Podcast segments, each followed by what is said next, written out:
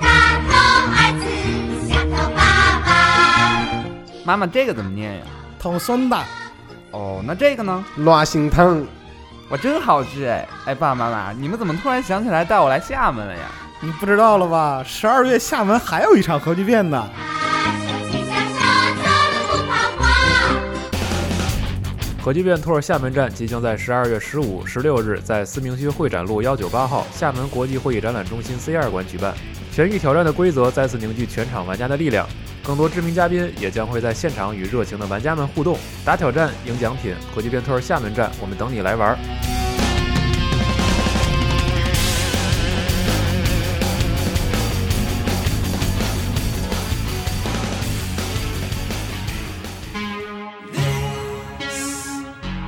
is our moment. Now we both agree. You said you love me finally. Tonight, breathe too deep and chance the moment. Go away and do not blink. Oh, I cannot blink for fear that you might. 大家好，欢迎收听最新一期《加六 Pro》专题节目，我是西蒙，我是四十二，大家好，我是范克里夫大卫。欢迎大卫老师再次前来。哎，今天借着《战地五》，对，对，咱们录一期这个跟攻坚有攻关的坚这个武器相关的嗯攻坚的兵器，对，嗯，因为《战地五》在这个预宣发的时候，嗯这个袋子明显的这个强调说，这次啊，这个要把什么堡垒的玩法，嗯，做一个重点加入，同时呃这个与这个公式相对应，它就要加入很多的这个工程器械。对，在预告片里就看到了很多以往没见过的一些对大粗管子什么的至少没有在《战地》系列里面出现过的一些兵器。是嗯，对，所所以我们这次就是说，不把这个、嗯我们这次不聊这个很常规的，比如说装甲武器或者是这个、嗯呃反坦克武器，我们这次就是把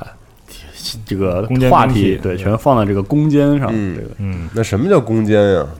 其实就是本质上就是拆墙，然后就是拆墙。土木工程啊，对对，因为 那个怎么说呢？人类我们所说的文明社会吧，嗯嗯，其实有一个很重要的认识，就是说，呃，有一个进入所谓的定居文明的一个标志，就是你要有一个定居的地方。对那么你如何保护自己？呃，你最开始可能是一个围栏，是吧？嗯就是可能野兽不能进入，然后嗯就是其他的部落要来进攻你的时候，你你需要防御要这个嗯防御是的，让你你就必须要有城墙的嗯这个出现。嗯，其实甚至在古代的一些就是特别知名的，嗯、比如说不管是世俗和宗教的著作里面，对这个城墙都会有一些嗯特殊的描述，包括像我以前我小时候看过一个片子叫《时间隧道》，嗯呃，有一集他们被传送回圣经时代哦。掉在那个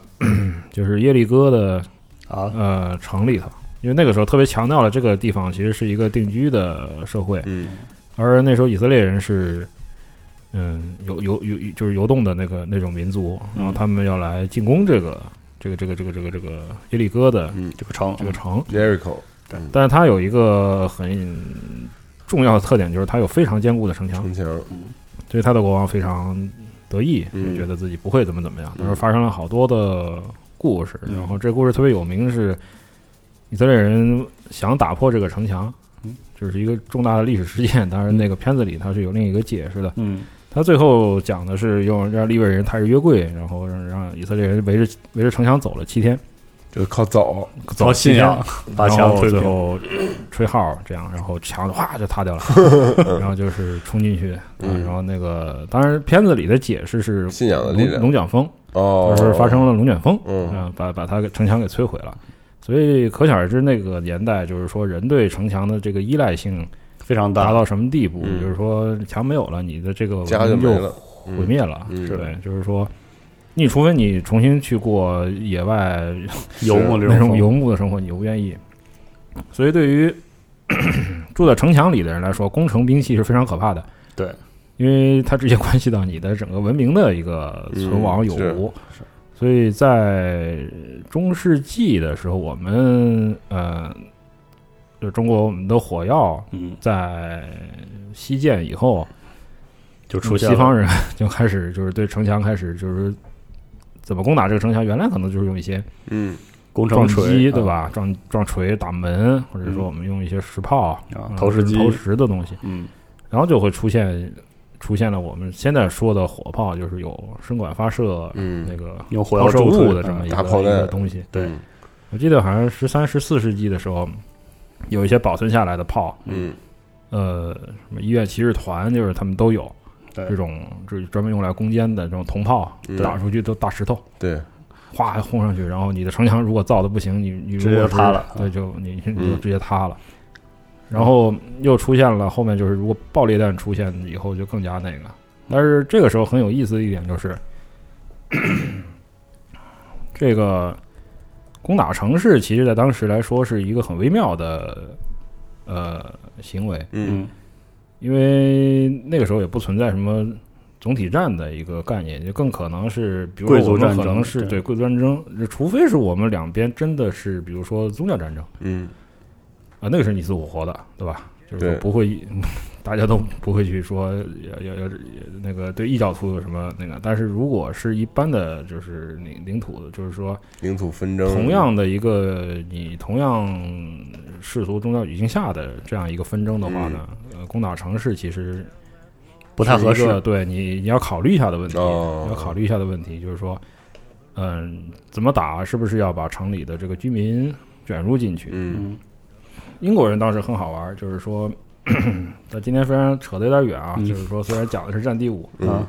但但是是我们先我讲讲别的，再进入对对对二战啊。我不知道大家有没有看《极地恶灵》？没有这个这个嗯，没有，对不这起，是电视剧，嗯讲的是北极探险的，是一个带一些奇幻的色彩。那两艘探险船其实就是它原先被呃被用作科考船之前，它就是用来攻打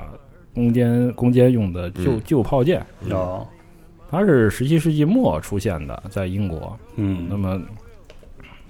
当时英国跟法国交战，那么他派了就派出了一些非常新式的小船，这些船都不大，然后但是每一个船上都它吃水很浅嘛，嗯就可以靠近海岸很近，然后上面有巨大的旧炮，专门拿来打这个声管。管特别短的那嗯种大炮，啊我觉得这个大卫老师可以说说旧炮是什么概念啊？其实简就单地是介绍一下这个名词可以看成一种迫击炮啊。但是基本上它样子就像一个倒那个倒药的大大石碗似的，就是口径够粗，口径相对比较大，然后嗯它的那个炮身比较，炮身哦身短一管点相对短一些对，那就是它这个比例比较啊对比较奇怪，看着又短又粗，然后可以它的那个可以用曲射，嗯，主要是靠吊射，因为它这个，呃，之所以我们这边叫旧炮，是嗯有一种说法是它有点像那个石臼对，导药的导药那个臼石臼，所对，以叫旧炮，就是拿那个锤子在里对面对捣对捣药、对，跟那个造型非常像，捣蒜泥那个，对对对旧啊，嗯对。但现在这词儿跟迫击炮有时候会混在一块儿，是的，对，嗯，就是因为高效能的旧炮后来渐渐的演变成了迫击炮，嗯明白，差不多是一个东西，嗯对。然后这种军舰到英国当时使用它，引起了相当多的争议，嗯国内也说说。呃，恐怕不合适，说你嗯用这个炮去轰击这种不设防的城市，那嗯英国人不管，不管这个嗯它一直啊在发展，然后到了克里米亚战争前后，就是成为它一个独特的一个体系，就是就是三桅帆船，嗯很小，嗯两门炮，一门是十三英寸的啊，可哦能一门十十英寸这样，很已经很大了，在当时来说。专门就是拿来破破城墙，对，然后它又特别的坚固，因为它需要发射重炮嘛，嗯所以它的船身很坚固。嗯但是很好玩的就是，这种船在非战时期就会有可能被探险家征用去做极地的探险。哦因为抗造，对，它结实比较结实。嗯。然后《极地恶灵》里这两艘船，就是一艘叫暗界嘛，嗯啊，这种可能叫翻译幽冥吧，有的地方，也还有一艘叫恐怖。嗯呃，他们曾经成功的做南极探险，南极的有两座大山就是用他们命名的，是音译，哦对，就是呃艾瑞波斯山就是幽冥的意思，哦提洛尔山就是恐怖的意思，就是 Terror- 这两艘 Terror 是吗 Terror，对，哦哦，原来这是两个船，嗯就是因为它要它要架设旧炮，所以它的对船身的强度要够很高，坚固，是特的别强度特别高。那么到一八四五年，他很不幸的就是他参加北极探险的时候出现状况了，嗯因为他被困在冰冻冰冰冻的地地方嗯，然后他们带的东西或补给出现问题，嗯然后很多人得了坏血病，有的人说是因为。呃黑心商人给他们的东西哦查的假呀，什么众说纷纭吧嗯，然后最后失败了。呃，最后还发现就船员还吃人了，最后哦特别可怕这件事情。然后现在拍成电视剧，就说可能他们在那边遭遇的那些东西是那种奇幻不可色彩名状的嗯那种哈，对，好，那可种以奇，幻生物，就嗯是有这么一个故事。但是这种旧画件其实，呃，在克里米亚战争的时候也是大量应用的，嗯因为攻打要塞嘛。嗯。然后那个时候，英国还开发了一种特别好玩的东西，就是呃，历史是历史上最大的火炮之一，嗯叫马雷特旧炮。嗯。那么这个炮大概它的口径有九百一十毫米，九百一十毫米，九百一十毫米，嗯呃，它是专门用来那个攻打塞瓦斯托波尔的，呃就是俄国人的筑垒的，嗯，嗯是一个英国的叫马雷特的地震学家，地震研制的研制的，嗯对，它是那个金属的炮，然后它而且它为了运送方便，这个炮可以拧成三段儿，哦，嗯运可以输拆卸的是吧？对对对嗯，可以拆卸，嗯，但是很有意思的就是没有赶上，就是它做完了以后，战争就结束了结，束了，嗯就是实没有际上没有开炮的机会实际，上没有开炮机会，现在还在，嗯嗯，发射那种大的圆球弹。嗯，嗯，那也是爆裂弹吧，但是威力没有说现在的炮那么吓人。是而且我呃，我分享一个这个比较早期的炮有有一个是不得不提的，就是君士坦丁堡。嗯，君士坦丁堡被就是彻底攻陷的时候，嗯有一个非常有名的一个这个炮，应该叫乌尔班火炮，嗯是当时就是为了当时这个拜占庭的这个君士坦丁堡号称这个无坚不摧嘛，嗯然后这个奥斯曼人就是雇佣了一个应该是匈牙利匈牙利的这个工程师，然后造了一个巨型大炮，号称这个长八米，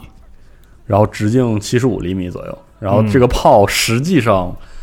很吓人，但是没有那么好用，因嗯为它开一炮要三个多小时。啊啊哦哇，然后这个号称一炮把那个城墙真的就打个大窟窿之后，嗯嗯，然后在下一炮打开之前能给修上，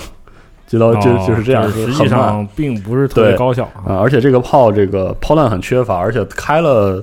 我忘了没几炮，没几，炮，后来就坏了。哦，所以这是就是早期这个，你看这属于呃没有进入现代社会之前，但是该用炮的时候还是要用炮，就嗯面对城墙想了。即使如此没有效率，嗯，对也因为要其实你仔细想，什么云梯啊，或者是这个嗯投石机啊，效能低不说，很多城墙是有这个护城河的嗯啊。说到底还是要拿火炮推的，对。对吧？对能用就要用。哎，炮这种东西听起来有种震撼的感觉哈，对很就是说很令人恐惧，你在被炮击的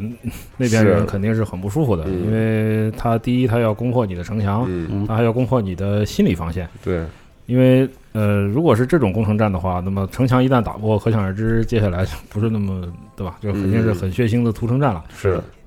就是跟我们后来《星球大战》里出现那个死星也是一个道理。对，对你，你跑不了啊，嗯，你走不了。对，就是工程这个行为本身就是很战略性的。是对的，，嗯然后到了这个克里米亚战争前后，这种大炮其实就是说用来攻打平民的这种情况不是那么的多见，多见，嗯人家也不是特别宣扬。你像法国人当时还造过一种火炮叫烈日旧炮，嗯，但它是以它的目标命名的，因为它用来准备用来攻击就是比利时现在比利时境内的那个烈日烈日要塞，嗯那个要塞很有名。最后到一战的时候不是还是打嘛，嗯对，那时候就为了做、呃攻击这个要塞，也制造过这种巨大的旧炮。但是不管怎么说，最终目的还是攻打你的工事。是，对嗯，这种中间嘛，对，嗯，我们说到这种工程炮，其实有的时候还会有一个奇怪的现象，就是有的时候明明是用来防御的火武器，也会拿来做攻进攻了，我这进攻用。嗯就是像日俄战争，嗯呃时代的这个日本的二十二百八十毫米的这个榴弹炮，嗯这是重炮嘛，嗯，它其实它原来是用于做本土的这个，还有就是它占领的殖民地的一个暗防嗯，用的，它其实是山寨的山寨的意大利的火炮，真是意大利炮，啊，这是啊，对名副其实意大利炮啊，对，然后意大利炮是山寨的克鲁伯 炮，所以说就是你你拷贝我，我、啊哦我我在拷贝你。啊互相借鉴，抄来抄去有提高对对是对吧？嗯这个炮当时在日俄战争的时候一战成名嘛，哦因为它最初其实是用来做本土和朝鲜海峡的防御的，嗯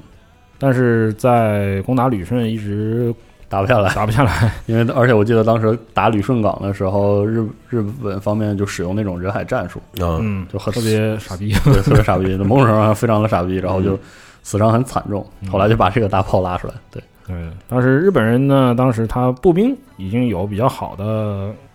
就他好像当时大量利用了掷弹筒，哦对，嗯对当时已经开始用掷弹筒嗯还有就是手榴弹也是在比较广泛的应用，也是在这场战争里。哦嗯，就是说在南北战争之后又一个兵器试验场，嗯但是最后没办法，就是说打不下来嘛，嗯，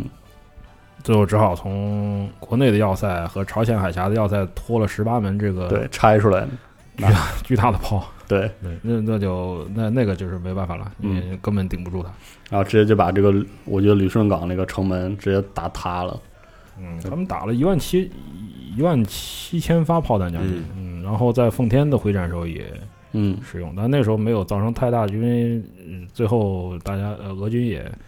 就 就那样了，对 对，已经锐气尽失了，已经、嗯嗯，所以就主要是拿来破墙，对。然后这个炮在后来一战的时代，有有有，呃，他们跟德国交战在，嗯因为他想要要青岛，因为嗯对，德国经营了一段时间嘛，保是其实都是对对我们的地嘛，对你们两个抢来抢去是吧？嗯然后他们在攻打青岛要塞的时候，这个炮又拿出来，嗯呃，用了六门，嗯，成效非常高，反正轰了轰了一阵子，然后那那边就不行了， 嗯议和了，议和了，对。然后最特别搞笑的是，这个炮在二战呃一战的时候，因为日本和俄国在一战的时候是是都是协约国嘛，嗯呃，俄国人的火炮不足，后来又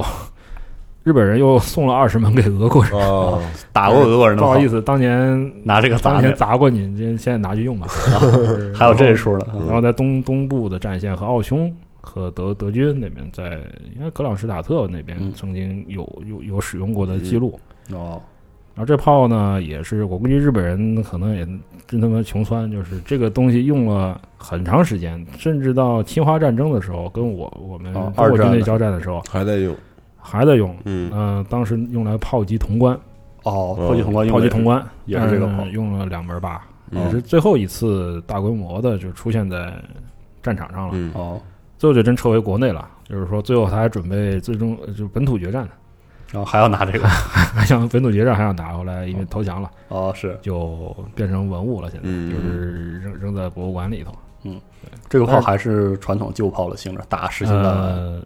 呃，爆破弹，已经是爆破破弹了，弹这个时，候，而且它比旧炮长一些，哦，呃看上去像一个大铁坨子。啊然后嗯这个东西在它那边是一个标志性的，就是它一呃一战前后就拿它来做一些那种侵占宣传啊，嗯经常出现在那种宣传画上，形特象别有名。嗯对，啊，因为毕竟是炮嘛，这个炮本身的这个威慑力和这个战略意义，嗯所以这是一战之前的一个比较有特色的对一个炮，嗯对，，那到了一战，那我们玩过《战地一》的朋友应该都做过那个就是榴弹炮阵地的那些任务吧，就是嗯炮阵地。对，那个时候就可以看到那个巨大的那种工程炮，对，那个其实就是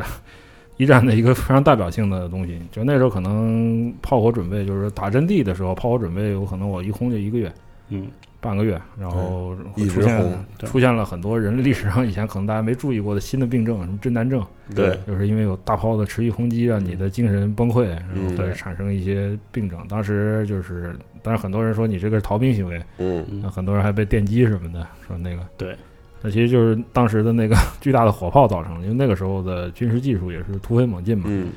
嗯，很多你以前没法想象的，就是说可能它的口径看起来跟以前的旧炮没有以前的那个旧炮差不嗯多，嗯但是它的威力远远超过你的这个当时的这个杀伤力。就比如说，呃，我记得《战地》里头那个炮应该是大贝沙吧？嗯哦，大贝沙炮，对，嗯，就是很奇怪的，就是德国人还是不管哪国人，他喜欢用那个女性的名字来命名这个武器，这种对船啊、嗯火炮什么的。然后大贝沙其实就是，嗯、科鲁伯公司制作的工程榴弹炮，嗯嗯，四百二二十毫米吧，就是比比当时比当时一般的战列舰舰炮还要大一些，嗯还要大一些。当时好像比它大的就就只有那个。呃，英国大型巡大型轻巡上的那那个就是舰炮，那个巡洋舰上的舰炮，大型轻巡，就是它有比战列舰还大的炮，哦就屁股上有一门，很奇怪啊。哦，那个是四四百五十七的，那个最大，但是接下来就是大贝沙。大白鲨，嗯，长什么样子？嗯，其实看上去就像是一个山炮，嗯，但是就是大。然后，因为这个为什么也叫是旧炮那种类型吗？短的 炮口的那种。相对短一些，但是比旧炮长，嗯，它是榴弹炮。嗯那么它为什么它是名字是有有来有来源的？因为克鲁伯公司的老板的嗯，太太叫贝莎，哦，对这还真是很奇怪用他的习惯。名字命名的。对，其实它本身是一个，就是说作为海岸炮来设计的，但是基本上到一四年呢才完成。嗯，然后首先是用于攻击比利时，比利时人挺倒霉的，我觉得总爱炮啊几，次大战都是就不管什么战争，就是像像擦脚垫子一样，反你复过的来你打。过来踩一脚，你我过来踩一脚，是的，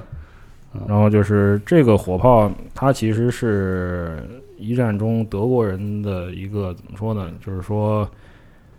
呃，名声也不啊好，但是很多宣传，因为它在比利时有很多攻针对平民的攻击辉煌的，啊虽然它是用于攻击、呃攻击要塞的嗯，那它还作为一个。呃无差别攻击的一个一个被宣传的造成一个了很对多象，伤亡啊。对，然后还有一个就是同盟国这边跟它并驾齐驱的一个炮，就是我们大家都知道，很多人也开这个车，斯特斯柯达公司，啊，斯柯达达斯柯达，这是一个比较老的一个工程技术财团吧，嗯它是在当时一战的时候。嗯，因为嗯，匈牙利呃，这属于奥匈二人帝国的，嗯啊，呃，它现在应该是捷克的，啊，对，差不多是在这个公位司置。对。那么它实际被大是在众收购了。对对他嗯一战前就为这个，呃，为帝国开发了一种叫斯柯达炮的嗯武器，大概就是叫斯柯达炮十二英寸，对，嗯嗯，三百零五毫米。那么它的这个炮弹是专门用来攻击混凝土工事的，嗯，就是呃，对，针对俄国人和法国人的这个，当时的攻势啊，对，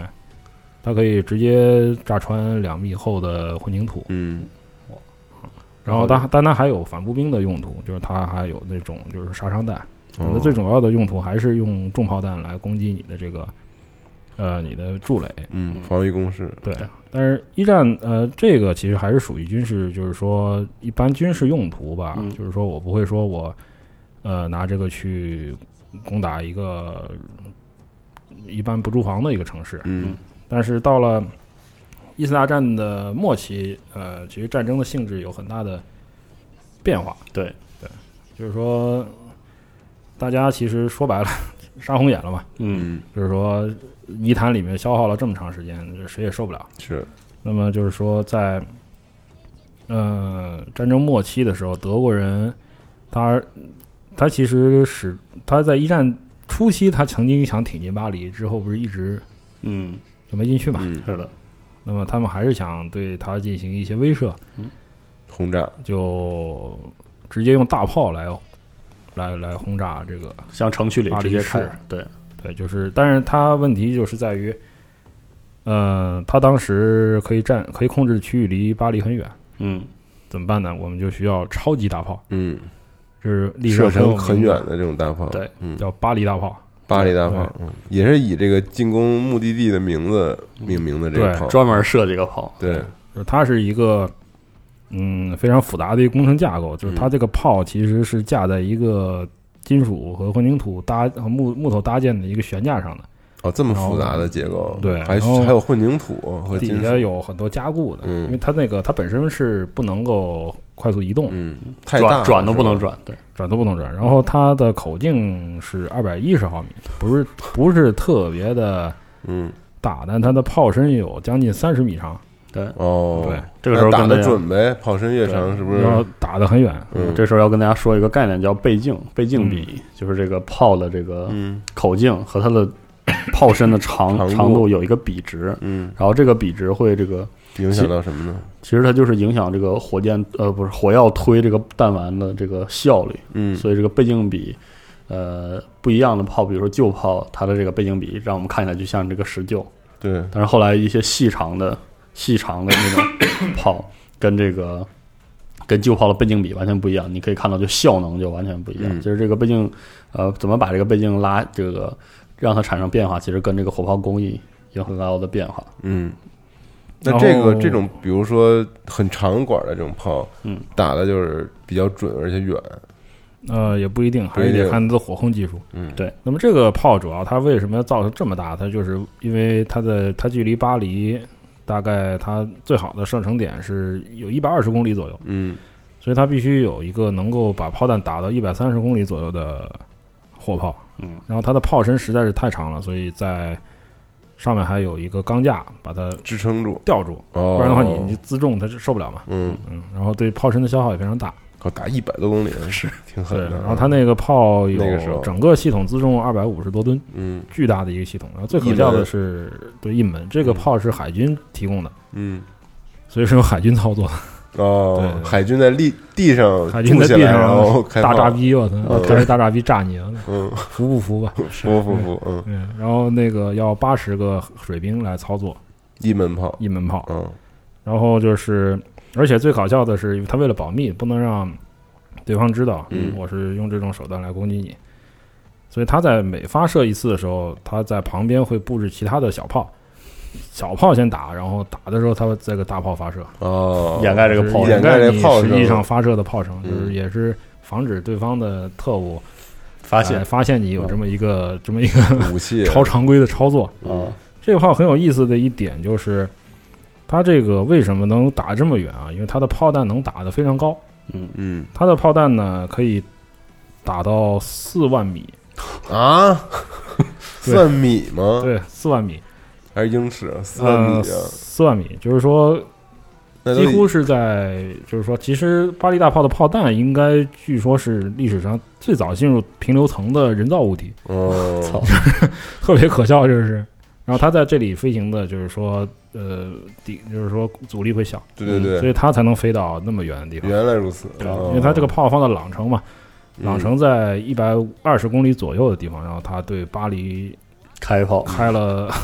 三百多炮，应该是你看，就等于是天津往北京这边开炮，对，然后就是就嗯特别那个，对命中率如何呢？嗯，不讲这个命中率，它只要打到巴黎市要区，威它慑是就可以行。了，然哦，后就是对，当我的意思就是时他打砸进市区了吗？砸进了，砸进了，我的妈而且造成了一些破坏。就是说，虽说不是特别严重啊，但是对市民就是你们恶震心不恶惊，心？震惊！ 太他妈恶心了吧！他这一百二十公里可能炮声都很难听到。 对，就是说你想，它应该保是密听工不作到做得非常好，应该是听不到，然后就是说，法国人死了两百多个平民嘛，嗯，然后就是还倒了很多建筑，不知道是怎么回事。对，这开头城外也以为没看着炮啊。对，他都以为是飞艇然啊后以或为者飞是艇、飞机，投现在弹，嗯嗯怎么没有啊？说不知道，嗯没看着啊巡防，因为他们当时也巡防没有嗯。战后才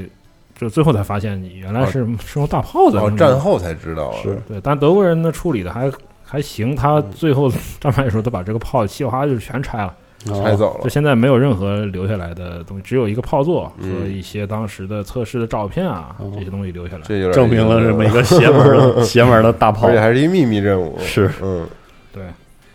然后就是特别好玩的是，它这个炮每一次打一发，它的口径就会变化，因为它的对炮身的消耗特别大。太大了，嗯对，然后它有一部分是现膛，一部分是滑膛的，嗯对这个炮，所以这个技术也特特邪门儿，我觉得。嗯，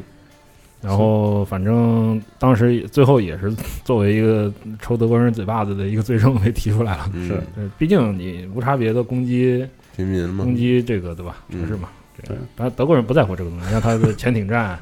啊，都是无差别对进行无差别的攻击海岸城市、嗯飞艇轰炸，都是他最先搞出来的。哦，呃，嗯也是巴黎大炮的 啊一个证明啊，对嗯，就是一战一战中比较有名的，对。然后其实到了二战的前，就是战间期，大家还是在发展这种巨大兵的器这种嗯工程兵器，因为为什么呢？因为战胜国一方他们很很很信赖这个嗯要塞这种东西，哦就，是法国人哈、比利时人，他们 还是还是想借助要塞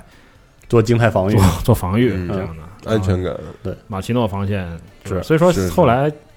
呃，其实这个防线其实是很坚固的，是的，正面很难击穿的，对对，，但是没走嘛呃法法国的战败其实跟他国内的这个社会啊、就不稳定啊、嗯各方面社会的松散都有有很多的关系。嗯，你不是说一个要塞我就能把你防住的。嗯但是是当时德国人很紧张，因为这个要塞非常的坚固，无坚我我们坚不可摧。对我们怎么打破它？就是他们设计了德国人在战前就设计了很多特特殊器材，就是用来攻击这个呃马奇诺防线的。嗯结果这不是可笑的，就是他最后都没有都没用，实现，人没往那儿没有去没有在法国使真正的这样大规模使用过，最后都用在别处苏联苏联老大哥倒霉了嘛。 好吧，嗯，其实最早的一个最可笑的就是他们当时曾经想用，嗯，反坦克炮，嗯，就是等于是高嗯那种改型的高射炮，嗯来攻击它的这个呃筑垒的这个地带，嗯，就是首先就是用一百二十八毫米的高射炮改成平射来打这个马奇诺防线，嗯那么它的这个这个炮其实后来是放在了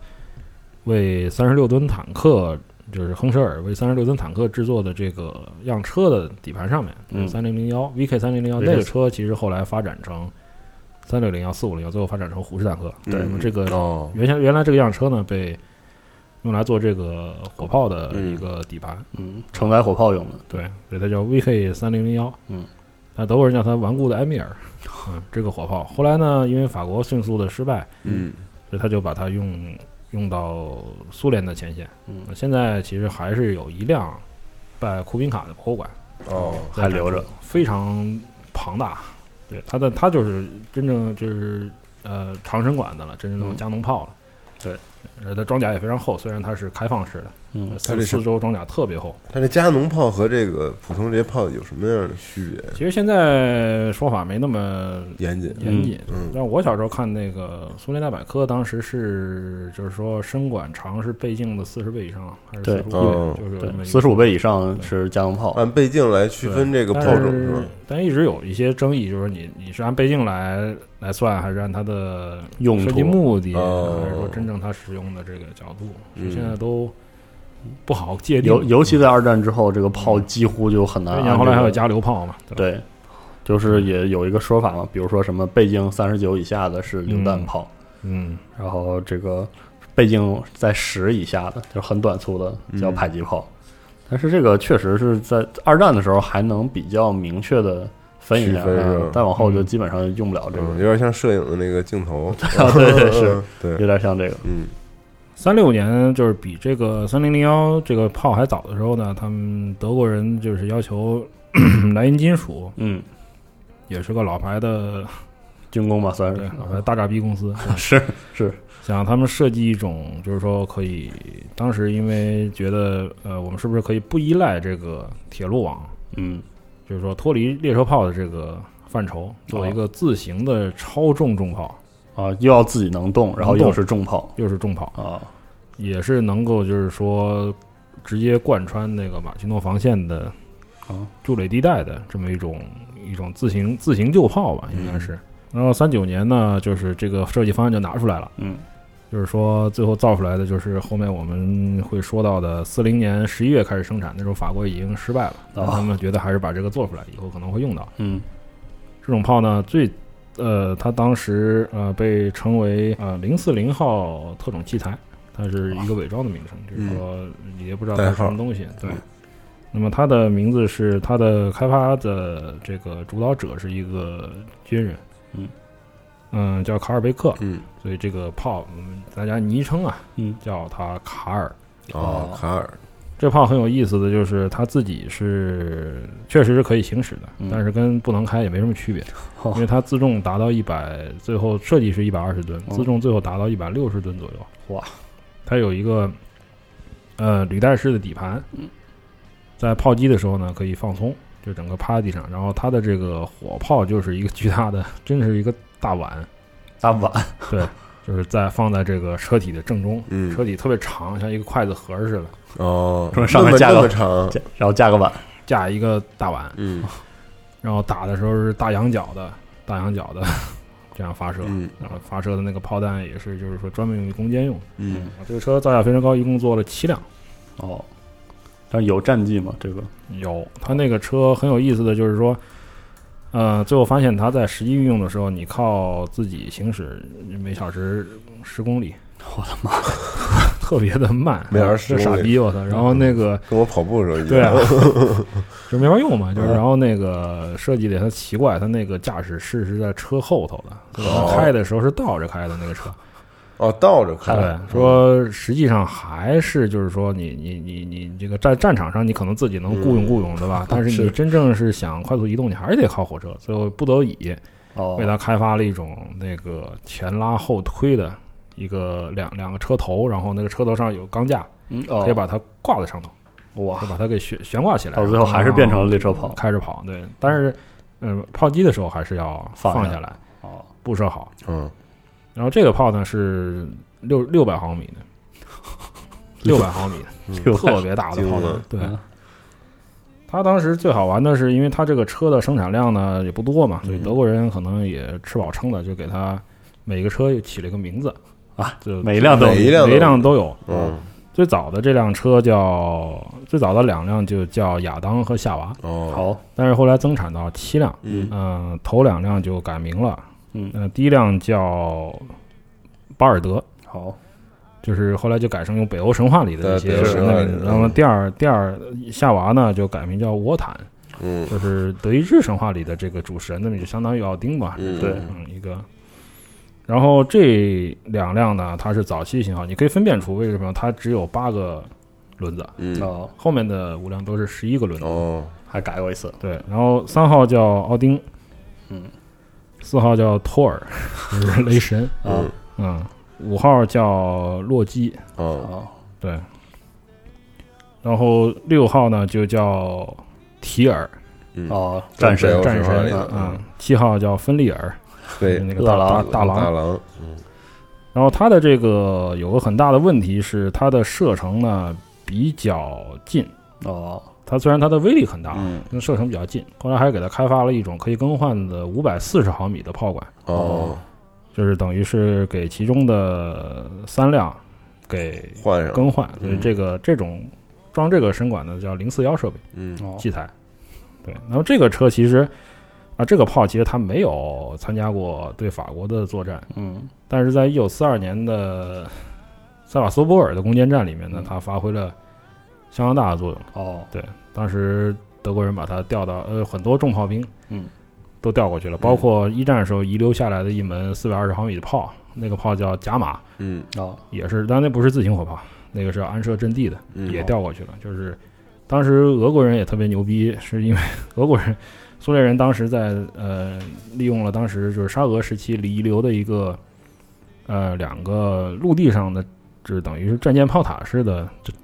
阵地，嗯，那个阵地叫高尔呃马克西姆高尔基，有两个，哦就，一号阵地就是你就打不进去，就是共振呃对着入海口。嗯，然后它还有非常充足的给养，它的那个弹药库是在十米地下三十米，它上面有十米的水泥 我靠，覆盖着，对吧？ 就是一点招没有，幺零幺号避难所 是吧？是，就是一般的就工兵你不能接近，因为那个它的这个暗堡啊、铁牢呃交通网啊非常的坚固，然后它这个两门呃两个在陆地上的这个炮塔各有两门三百零五毫米的火炮。哦，他们这边的炮就等于是嗯强把战列舰，就类似于像战列舰的炮啊，搬到了陆地上，嗯，非常强然啊，后有海军陆战队、海兵队在守护，哦，也是战斗力很强的部队。嗯，那么最后不得已，德国人就把这个卡尔拉过去，拉过去了。那么同时派去的还有古古斯塔夫，哦就，是列车炮，更吓人的，应该是历史上最大的列车炮之一了。嗯，就是说，没想到就是南北战争时候最早出现的嘛，列车炮二战时候还有发展到 这个地步，那个对炮是八百毫米。八百毫米啊，对，因为那个这个炮其实就是用于，嗯、万一有真正打不下来要塞的时候，我们就是德国人决定就用它来进行攻击。那么这个火炮为什么叫古斯塔夫？其实就是当时克虏伯的老板叫古斯塔夫·克虏伯，嗯，以它为命名，他造了两门，嗯，呃，第二门是叫多拉，对嗯，多拉就是大他的炮那个对设计部门的设计部门负责人的老婆的名字。又啊又来了，又是这对个，就啊是这个。然后古斯塔夫当时是先被调到，呃，可能在列宁格勒嗯，曾经有使用机会，但其实，呃，实际上并没有，就是说，嗯、真正的运用。他其实四二年先调到这个塞奥夫托波尔了，嗯，就等于是要有一千多个人来操作的一门火炮，是的和和和但是和那个卡尔吉吉良卡尔一起调过去的。嗯，那么这个火炮，呃，可想而知，就是这个要塞最后的命运是什么样的。基本上是我记得是炸平了，是吧炸平了，嗯就是说，首先是这种重炮的炮弹，你的这个弹药库的，嗯，装甲装甲顶呃，就水泥顶是防不住的。嗯就是弹药库被摧毁了以后，他们就呃，尤其是高尔基一号就特别的那个艰苦，嗯因为没有给养。最后他们那个政委还是很厉害的，最后他是没有炮弹没有弹头了，哦，他就把发射药装在 炮管里面，然后打出热风，就是德国人就不能靠近。这样哦的，最后还是靠工兵渗透进去，就是说从内部最后把他们那个就是说彻底的击击破，但是这要塞最初的主要是靠这个古斯塔夫多拉就是和主要卡尔靠这些，真的是靠这些重炮把这个口撕开，不然你的工兵和你的弓箭部队根本就嗯进不去。哦，当时好像是几轮炮击完事儿之后，直接把上面的这个混凝土土对，层上削面的土平。嗯层都炸飞了，然后他那个炮塔最后也都是就是战后呢有一些德军的新闻照片。哦，看到就已经炸嗯得七歪八扭了，但是这个战后重修了，就是这个要塞还在，最后要又塞还在放了新的炮塔，现在好三连装的。好，然后古斯塔夫其实后来呢，又又拉到列宁格勒、嗯呃朵拉，然后他们其实没有什么太太多用武之地了。呃嗯，后来曾经想，就是波兰人在华沙，嗯，四四年夏天起义的时候，曾经想调用，就也没有是特别的很难说呢动，主要这个东西。不好调动这个东西，而且它的成本也很高。嗯，然后呢，到这两个炮到四五年的四月，就是说已经德军已经嗯、成为败局已定嘛，是的，就是说最后不得不被炸毁。嗯，这这还是自己超拆超的。级大炮，不得就炸毁。是，对，你这它移动确实很不方便。你像它需要四条铁轨，对，四条铁轨，然后多个车头，对，嗯而且我记得专门的燃气呃那个内燃车头嘛，是的给它，而且我记得古斯塔夫和多拉都有这种，就是说开完之后，开完炮之后口径会变化，然后每次嗯射击、射击几次射击之后要重新去这个给它打膛线，不然的话就没法保证这个精度。对，其实花了那么多的人力物力，最后真正发射的就只有，嗯，呃，塞瓦索波尔那个四十多发炮弹吧，嗯，再往后其实很浪费，其实这真样很浪费啊。然后最后它被炸毁了以后，苏联和美国呢各取得了一部分的哦，残骸。那么在有一有有有一个有一些炮弹，嗯嗯、被回收了，嗯就是最后在战后重新划分，就是它回收地其实后来划划分给波兰，嗯，现在波兰有这然个，后就是说苏联就把它转交给波兰政府，现哦在在华沙的波兰陆军博物馆有这展个，出，嗯还有这个炮弹。有这个炮弹，我大家可以看一下，这个时间轴上有我拍现场拍的照片，哦，本人看了一下，确实很吓人。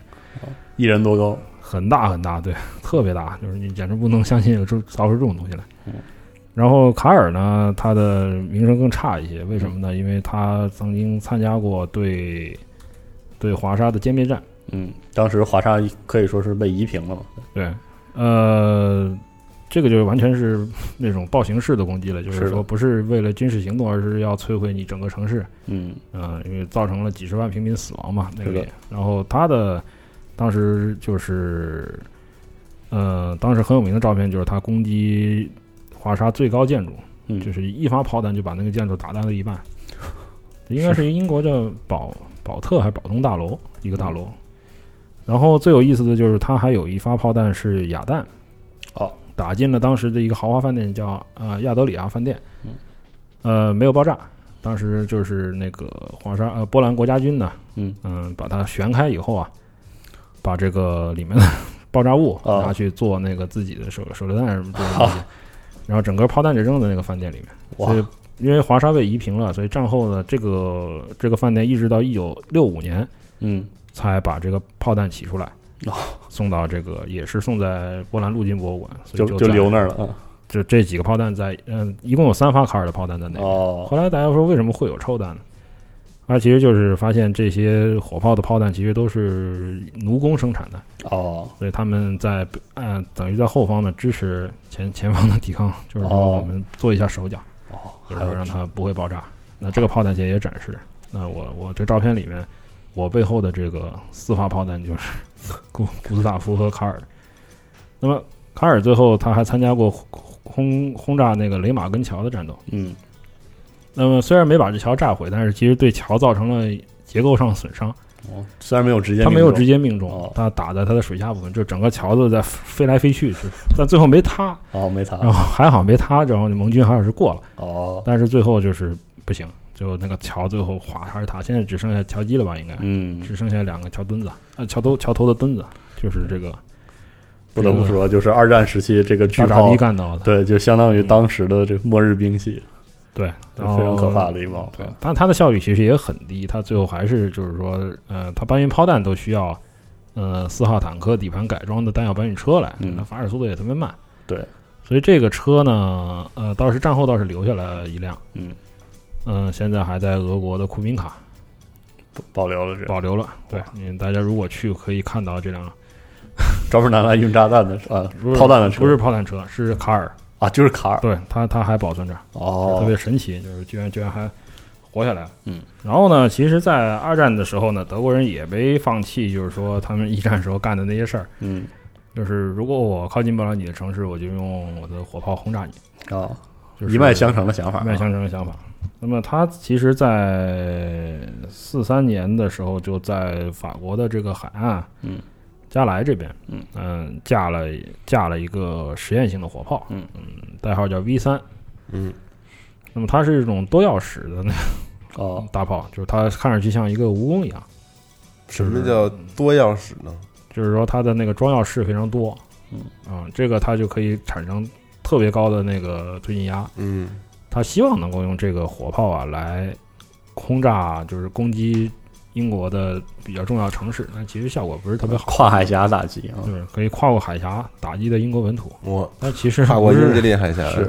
不是特别有成效你。说多轴嗯啊？那个时候又不是没飞 机，嗯嗯又不是没有飞机啊。其实那个时候，这个德国也确实有别的办法，比如说它的这个 V 二火箭，当时它使用这个是早期的火箭和制导技术去这个攻击英国本土，嗯，但是也有这个炮啊。这个各种办法都用是的，对嗯，但是其实效果一般，那可以打到八十多公里吧。也也不也不远，也不近啊，也不近了。但但是但是其实就觉得，既然有这之后，还是把一些资源移移用到飞弹上，嗯就是我们的飞弹可能那最后英国还是遭到飞弹轰炸了嘛，嗯是的这个炮后来就差不多也就是停工了，就说嗯，扔在那边，然后最后也就不了了之。其实这个飞弹和这个炮的这个这件事，也能看到二战中已经出现了这个战略打击武器的一种迭代吧，嗯类似的迭代，就新生代开始出现了。以前的话，其实一战、二战在现代战争中主要的战略兵器啊，这个斯大林也说过，炮是这个战争之神，啊嗯战争之对神，大规模的攻击这个战略兵器，主要还是以炮为主。嗯但是到这里，就是说这个火箭弹的这个长城火箭弹的出现，也渐渐的有一点替代了它，呃，也不能说替代，其实到最后炮也没有被替代。不过这个远程的威慑能力就是越来越被各个国家的军事力量重视，嗯包括像这一次这个海峡炮的失败，你明显能感觉到这个面对就是对战略威慑和战略上的大规模打击的这种渴求是没有止境的啊，就是炮炮发展的一种必然啊，真是一种必然。然后德国的战争末期还用过一些特别奇怪的东西，我们在《战地五》里应该可以应该可以看到吧，嗯就是说突击虎。哎，这个东西要讲一下，因为这个在宣传在《V 战地五》的宣传时，我们就看到过这个东西的造型。这个突击虎就是怎么形容呢？就一节儿能动的旧炮吧，就对是对有个很短很粗的管子，然后架在一个斜面的一个车体上。嗯，它其实是一种终极进化型，因为其实它本身的防御能力也非常的高。嗯突击虎其实就是用虎式坦克嗯改造的，就是加上一个全装甲的战斗室，然后把它放上，嗯，其实是为海军反潜开发的一种岸防炮，它其实发射的是火火箭柱推弹，嗯嗯，嗯、那个炮 有三百八十毫米，就几乎你可以想象，相当于俾斯麦的主炮的口狙径，炮对就，是放在一个虎式坦克的底盘上。是的但，是它为了追求它的重装甲，它的呃车重其实甚至全重就战斗全重的将近七十吨，嗯相当相当重，相当沉了，就基嗯基本上是把虎式就是裹成了一个像虎王那个重量的，那可想而知它的机械性能是非常差的。是的，这个东西的需求其实是从斯大林格勒的这个攻坚战，那当时德国失败了嘛，所以对说来的。当时德国人只有一些临时用中型坦克嗯和小型坦克改装的这个工程车辆，对，C 个三三对吧？装的幺五零的炮，嗯，嗯，最早是用一号坦克，那更原始了，就是对直接扛扛一小小车扛一大山炮，然后周围围起来，对，就不不堪用。是对，最后他们用四号改装了，就是说有一种我们翻成雄式，但我觉得翻译好像不对，叫怒汉吧那种。哦嗯那个，然后虎突击虎应该是它终极的一个一个形态。嗯，但是这个车辆其实它出现的时间相对比较晚，一呢没有制空权了已经，嗯哦第二就是在那个时代，德国人在打防御战，哦，所以很有意思。所以你借，反正你叫突击虎，但是却没有这个突击的这个大环境给你来用了。嗯然后它的制造量呢，其实也不是很多。嗯，那么它曾经有一个很奇怪的战例，就是呃，其实，在战争末期嘛，就是说厌战情绪在它的这个部队里面高上，已嗯经在蔓延。它其实它就有就是两三个连，哦，嗯，在用这个坦克。嗯当时他们很很有意思的就是，呃，决定在盟军到来之前啊，我们就撤啊撤，打完就撤。哦，然后胡乱打出几发炮弹，结果有一发歪打正着，打到盟军的那个 坦克群，哦震翻了几辆谢尔曼坦克，没有什么实际的伤害，但是他们嗯已经觉得很奇怪， 这什么东西？这什么鬼？嗯 对，最后缴获了以后发现，我操，这是最后最后发现呢，这其实也是一种特别，嗯，怎么说呢，不是很合理的一种武器，因为它的这个装弹什么的特别的消耗你的体力，你必须在车外作业，你你得用一个绞盘儿嗯把炮弹从车外掉进去，再 再这样打。其实说就觉得，虽然它是怎么说呢，就是自行救炮的一个终极体吧，嗯但是显然但那个时候旧炮本身就不是很有用了。对，显然它本身的使用不是很很有成效的。嗯你说你你真的在战地上你这么干，早就被人扫死了好吗？嗯，什么鬼啊？嗯有点强行，对，有点强行来一波，有慌不择路的这种感觉。是的对，嗯。然后我们其实呃，目前说工程武器说的主要都是炮啊，嗯而且我们这个这期节目为了节目效果考虑，说的都是些比较怪的炮，是所以我们就没有提什么这个什么斯大林铁拳这种这个 S 五幺之类的这种传统意义上的重炮啊，嗯这些都是在当时很常见的制式制式的武器。嗯然后说了很多炮之后，我觉得我们可以 再说点更怪的，就嗯更怪的攻坚用的一些很奇怪的玩意儿啊其实还是要说到华沙啊，起义了，因为华沙确实是 就是当时德国人为了夷平这个城市，也是使用了不少糟糕的办法，就是说包括。呃，突击虎其实它也在华沙部署过，嗯嗯、它还大规模地用使用这个一种奇怪的遥控炸弹，啊，这个就是歌利元首黑科技的典型啊，对歌利亚叫叫歌利亚，嗯那个其实歌利亚是巨人的名字嘛，德对国人可能有时候会有意的做一些大小上的一个就奇怪的幽默奇感，嗯怪的那种梗。对，呃，你像他的最大坦克成为鼠式吧，对，最奇怪的哦啊嗯这种小车，呃，它其实就是跟竖起来就跟半个人这么高吧，嗯，呃是个小小炸弹车，对移动炸弹车是吧？履带式的，就造型很像一战时候的英国最早的那种马克五那个东西菱形坦克，哦，它没有轮子啊，就是履带子，哦然后接了一个线，然后咣叽咣叽咣叽咣叽，当后面有人控制嗯有。人控制，开到你这儿咣炸了。二战的时候，对朋友们这是 二战的时候还二做战这的个东西啊，他曾经就是说在诺曼底的防御战嗯，也使用过，然后最主要的臭名昭著的战役就是在华沙起义的时候，他夷平华沙的老城区，嗯，嗯，起过很多就是 干过很多坏事儿吧，只能这么说。因为它这个比一般的车辆灵活了多，可以进入到一些关键的建建筑结构里，嗯就是引爆对，但是它的成本其实还是有点儿高是。对，每一个格利亚的造价大概是三百马克，哇，嗯，有点贵。是而且最要命的是，他们它的遥控型号最后出做了，但是实在是太晚出现的，嗯，没有什么成效。它主要还是线控，线控就说明你的线一旦断了，就完了，你就完了，除非炸都炸不了除非你里面有个 EV 驾驶员是吧？ 嗯那个当时国家军的记录就是说，重点说你如果你看到这个东西冲你你的建筑来了，你要赶紧打断它的导线。谢嗯对，当时有有一些纪录片哦在华沙起义博物馆里头也也是有的这个展示。嗯然后这个在华沙起义博物馆和陆军博物馆各有一辆实体实物嗯展示，大家可以如果有兴趣还看，保留了可以小格利亚啊，对，可以去现场看。但是其中有一个是复制品，但我不知道哪一个是复制品。嗯对，反正就是非常神奇，就是为了攻坚除除了这个傻大憨出的这个轰平，呃嗯轰他娘之外，还有这种特别奇怪的这个迷之超越时代的对对小对。型小型爆炸无人机啊，就是这样一个思路的东西。但是其实回归到就是说攻坚，就是说对军事目标的攻坚上来说，嗯我觉得英国在这方面的有一种谜一样的执念啊，也有一种谜一样的 对奇怪的美感，就是说，那他当年也是因为迪洛普的这个强行的攻坚战，嗯呃，特别不顺利嘛，是的可能对他的一些刺激。之前也写过一个文章，讲那个英国的奇奇怪怪的，就是诡异的意玩意儿儿就是啊，工兵车，是的，对，其中有一个。呃，战地五里面我们也会见到，嗯就是用丘吉尔坦克改装的喷火坦克，是的。这个丘吉尔这个坦克可以跟大家简单介绍一下，是一个看起来就像船一样的坦克嗯，啊，是一节两头居然还会跳起来，就是真的是一个完全的船型，又是长又高，这样一颗呃装典应装该甲非是常厚，对典型的步兵坦克，就是对英国人当时的想法，就是嗯这个东西协同步兵作战为他们提供掩护，嗯，这玩意儿就结实一点儿啊，炮也不用太好，嗯啊，就是能开动就行啊，是够长啊，嗯就是这么个东西。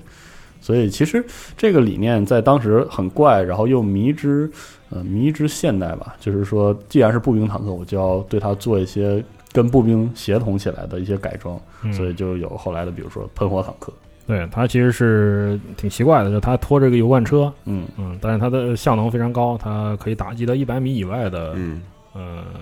目标，嗯把这个汽油加压，然后点着对喷出去啊，用电击发，然后每一个车在用完它的燃料之前可以喷八十次，哦，就是说其实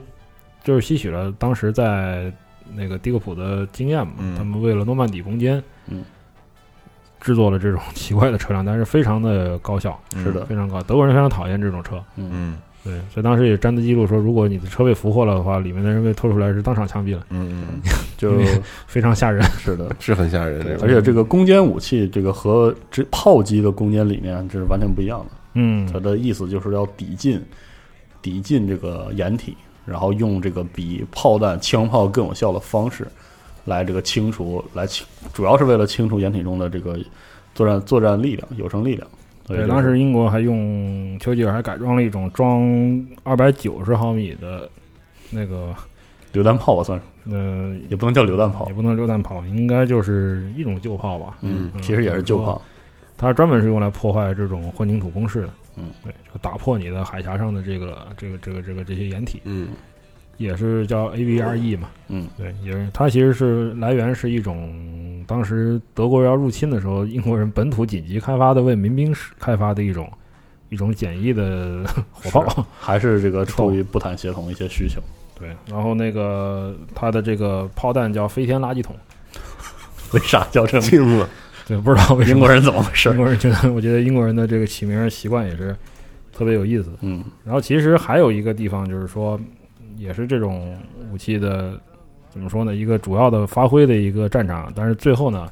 没有被应用到，嗯，就是日本战场，哦嗯，但是没有实现。有谁？但当时已经做好了当这个时准备嗯大家已经准备要总攻日本。那么在日本的几次，就是日本人当时在战争后期，其实他的战略啊，嗯呃这种布置其实是符合他的情需求啊那种需求的。对，就是说坚壁清野，啊，嗯，把这个呃挖地三尺，底下装上地道，像老鼠一样在那跑来跑去，然后是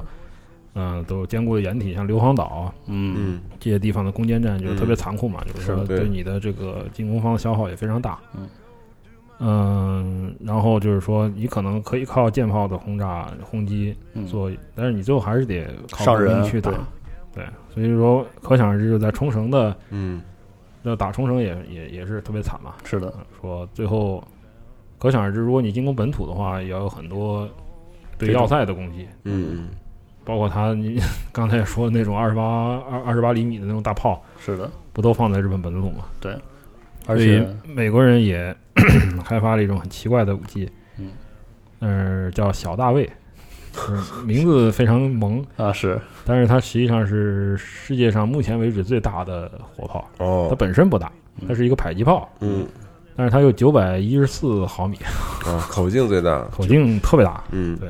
就是就是一个管子，啊，你可以看照片儿，嗯，就是就是一个有俯仰装置的一个大管子。哦嗯，它的嗯最最早说是我们是用来测试这个炮弹嗯嗯，测试炸弹这种东西的。现在其实就是咱这是一个最终决战 兵器，它太可怕是对，但是由于原子弹炸得更狠，对吧？所以这就就不提这出了，就那个了，就是啊日本人不是就那个了嘛？是嗯，所以说很神奇的这个小大卫这个东西，挺夸张的，主要是就是你能明显的感觉，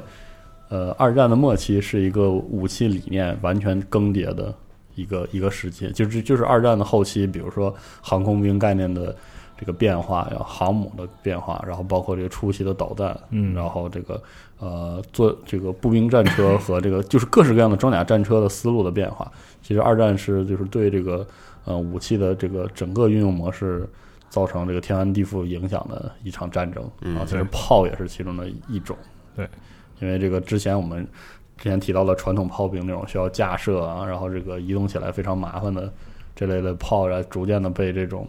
可可行动的自行的这个火炮对，嗯，所代替，嗯啊，所以也其实就是在这个时间点催生了，其实二战催生了很多奇怪的攻坚兵器，嗯啊，然后还有一些比如说坦克世界玩家可能还记得这个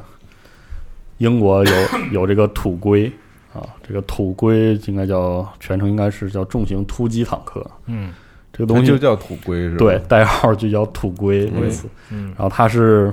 怎么形容？它是就是也也是一一坨铁，对，一个铁坨子啊，一个铁坨子前面伸出来一管好炮玩儿啊，啊，然后它这个实际上是一个这个反反坦克，说是坦克歼击车，但实际上呃设计出来就是拿来攻坚的。比如说进入城市之后，嗯可能很多这个普通的中型和重型坦克依然无法适应这种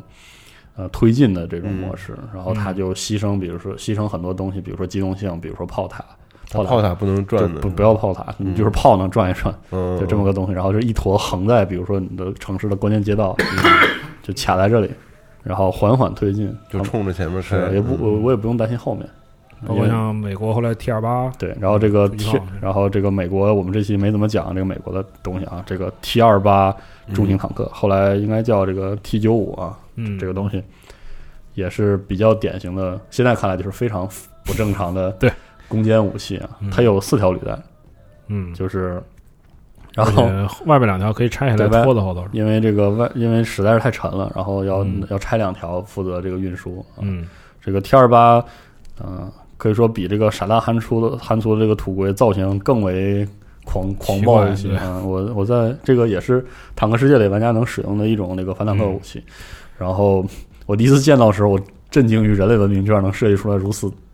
丑陋的对、 如此凶恶的就是如果哪天美国进行本土决战了，可能会啊催生出一批这种东西。它是这个，因为这个 T 二八就是造型非常低矮，嗯，然后非常的宽，嗯，趴在地上，然后有一杆奇粗无比又奇长无比的炮管儿，炮管，然后塞到上面啊，嗯就是、我们有种迷之美感啊，我对，觉就得真的是迷之美感。其在地实上爬行，嗯对，特别低的就特对帅，感觉这种其实就是这个车 T 辆二八同期的美国的重型坦克、重型坦克项目都设计出一种造型无比可怕的嗯，重型坦克。这个因嗯为我们这期讲的不是坦克，所以也嗯就没没细说，就是那种大脑袋。对，之前有个大朋友炮写过，那是这机壳也有，嗯美国的战后的重型坦克的一个发展历程。非常夸张的。而这个 T 二八本身就是一种跟这个土龟思路非常像的一种，嗯但是在二战后期仔细看来，有一 些有些落后的一种思路，就是说除了用炮破开这个防御工事，它还有这样一种解决方案，就是嗯保证正脸。嗯，护住脸的情况下，嗯缓缓的推到你脸前的，对这样一种思路，就感觉啊很很很神奇啊。但这种这种东西，其实有时候在战就是在战争类的游戏里，或者是一些一些其他作品里出现的时候，总是会给你一种迷迷之戏剧戏剧效果戏，剧效果。比对如说卡尔，嗯，卡尔应该在《新世纪福音战士》里有有出现过啊对，但他做了一些改造，就他直接是架在铁路上一边开一边打，然后他他其实在在福音战士里是一个应该是个电磁炮，对后边加了好多导线什么的，这个东西好像在坦克世界里也有。啊，是吗？那作为奖励吧，好像是一个那种嗯像素风的一个一些一个一个小附赠还是什么东西，哦好像我记得它有，出现过，对，是但吧不是正式你能能开玩的东东西的，是啊，那个也许记忆有偏差啊。战争少女里出来过吧？啊，战士战士少林里有这个列车炮，嗯，非常可怕的一个大管啊，对。 然后其他还有一些很多，呃，其实在，在那个呃《少女战车》里有 T 二八，嗯，这个是一个很典型的一个造型，而且还特意演示了一下如何抛射这个抛掉它的一侧履带挤挤进一个更狭窄的这个地形的这样的一个演示。嗯，其实说到底就是，无论是炮还是坦克，在那个时代说到底的用法都很都很不一样，就不也不能说不一样，就是说真的是一个完全探索的一个阶段。那个时候传统的炮在被很多东西所取代，嗯，但是理念也非常简单，就是轰平这些能阻嗯阻碍、阻挡整个这个前进的这个理念。而且就算现在我们的可能很多现在的城市已经没有城墙了，嗯但是对于城市战的残酷，嗯我们其实还是每天在目睹吧。是就是现在毕竟中东的内战那么那么可怕，嗯那个那个那个城市战里面也有很多，嗯，你无法想象的事情发生，嗯包括像嗯工程时候使用的一些武器嗯啊，有的时候甚至把那个 炮塔什么装甲车炮塔架在卡车上面，对，嗯拿那那个种嗯对，所以就这种只要我觉得有这种相争的这种这种这种兽性存在，我觉得这种工程攻坚武器、工程武器不会消失，嗯，对，会越来越 精密化。嗯，而且说回来，就是还是那个斯大林觉得炮是这个战争之嗯神这个说法，还有一个很重要的原因就是说，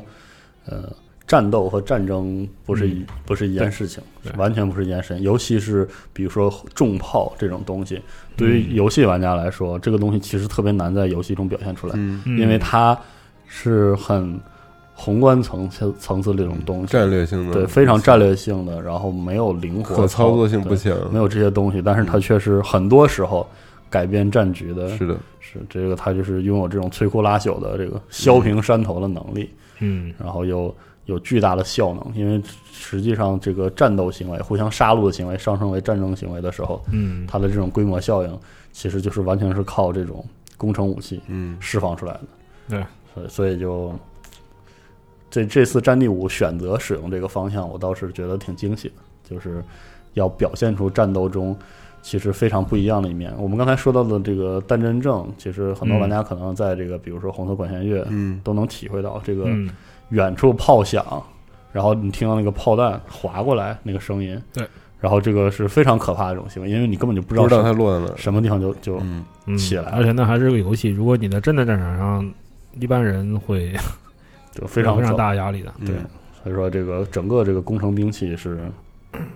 很很有趣的一种是一的种状态。嗯，嗯，其实我们这期聊的是不太正常的、非非正常的嗯对工程兵器，对，也有的也是孤本。对，很多就是很特殊啊。其实这个在在这个战争中还有大量的普通的啊。更其实更远近驰名的一些嗯，炮啊，或者是这个工程坦克啊这些东西，嗯我们这期还没有讲。不过对这些其实篇幅原 因，对，因为篇幅原因没怎么讲。不过在这个《战地五》当中，其实我们还能还能见到，还能用到，嗯因为这个《战地五》中有这个通过载具拖行的各式各样的这个攻坚炮嘛。对对，然后这个这些大家可以这个在游戏中体验啊，在用的时候大家也可以想一想，在二战期间，人类文明造出过比这个更不可理喻的，嗯就为攻坚而使用的特殊的武器。我可以推荐 大家，如果不觉得那个画面不好 的话，可以玩一下，比如《突袭二》，嗯，突就袭是它二，里面呈现的火炮或者是那种嗯，固定的炮还是比较多，反坦克炮对反坦克啊，炮还有一些一些迫击炮之类是的嗯表现的比较多。其他的战争游戏里面，尤其是射击类的嗯，炮这个东西确实很少对炮这个东西对，比如说对即时战略玩家的即时战略游戏的设计者来说很麻嗯烦，对，这个东西很难用。然后有，然后对水平水平不同的玩家手里，这个效果过于不稳定，对，所以嗯就可我印能象比较深的是玩《尖端大战略嗯啊、》 MD 的吧，是这个里头的炮兵确实很吓人，而且那个里头你能开发出卡尔这种这种武器。哦嗯，所他以就他的解释就是他用起来玩法特好玩，就你打出一个炮弹，它能变成二十发， 那对面如果二十个、十个、十几个坦克就会就会嗯分摊这个伤害，哦嗯这样的设计，特别有意思。所以这个炮这个东西真的，或者说整个攻坚武器都是一种很很难讲讲道理的武器。对，啊但我记得在玩《使命召唤》的二的时候，嗯呃我扮演英军在北非和德军交战时，曾有一个任务是让我为火炮提供弹着点的，对对吧？很多很多代理都有这个，对对对对，几乎成为一个样板的对那个这也是枪一种法玩法的，这也是一种表现形式。对对对你对你可能看不见那个，对吧？炮在哪包儿括对嗯五里头跟跟日军搏杀的时候，我对们的舰炮会支援。嗯，这时候真是感觉到，真是你看不见他，但是他始始终就是要么罩着你，要么那个让你要完全要无要论你命三千 是吧？嗯对，要不然对着你，是的嗯对，确实是，嗯，所以这确实个很难表现。嗯，是一个很幕后的东西。对，你可以做一些，或许可以做一些边沿的任务，比如说你你扮演一个抵抗组织，你破坏这门火炮，对对对，也是可以，但是不知道 这个再看摄制组了，嗯呃，制作组，那么他们可能会在之后的更新里面。嗯或许会在这上面，我们希望，我也希望他能够琢磨多更体现一些多嗯对，让大家立体的体验一下这个战争的真正的一个形态前前后后一其个实形态吧。嗯，毕竟这个东西对人的这种观感，你包括像我们今今年看那个是今年吧，《神奇女侠》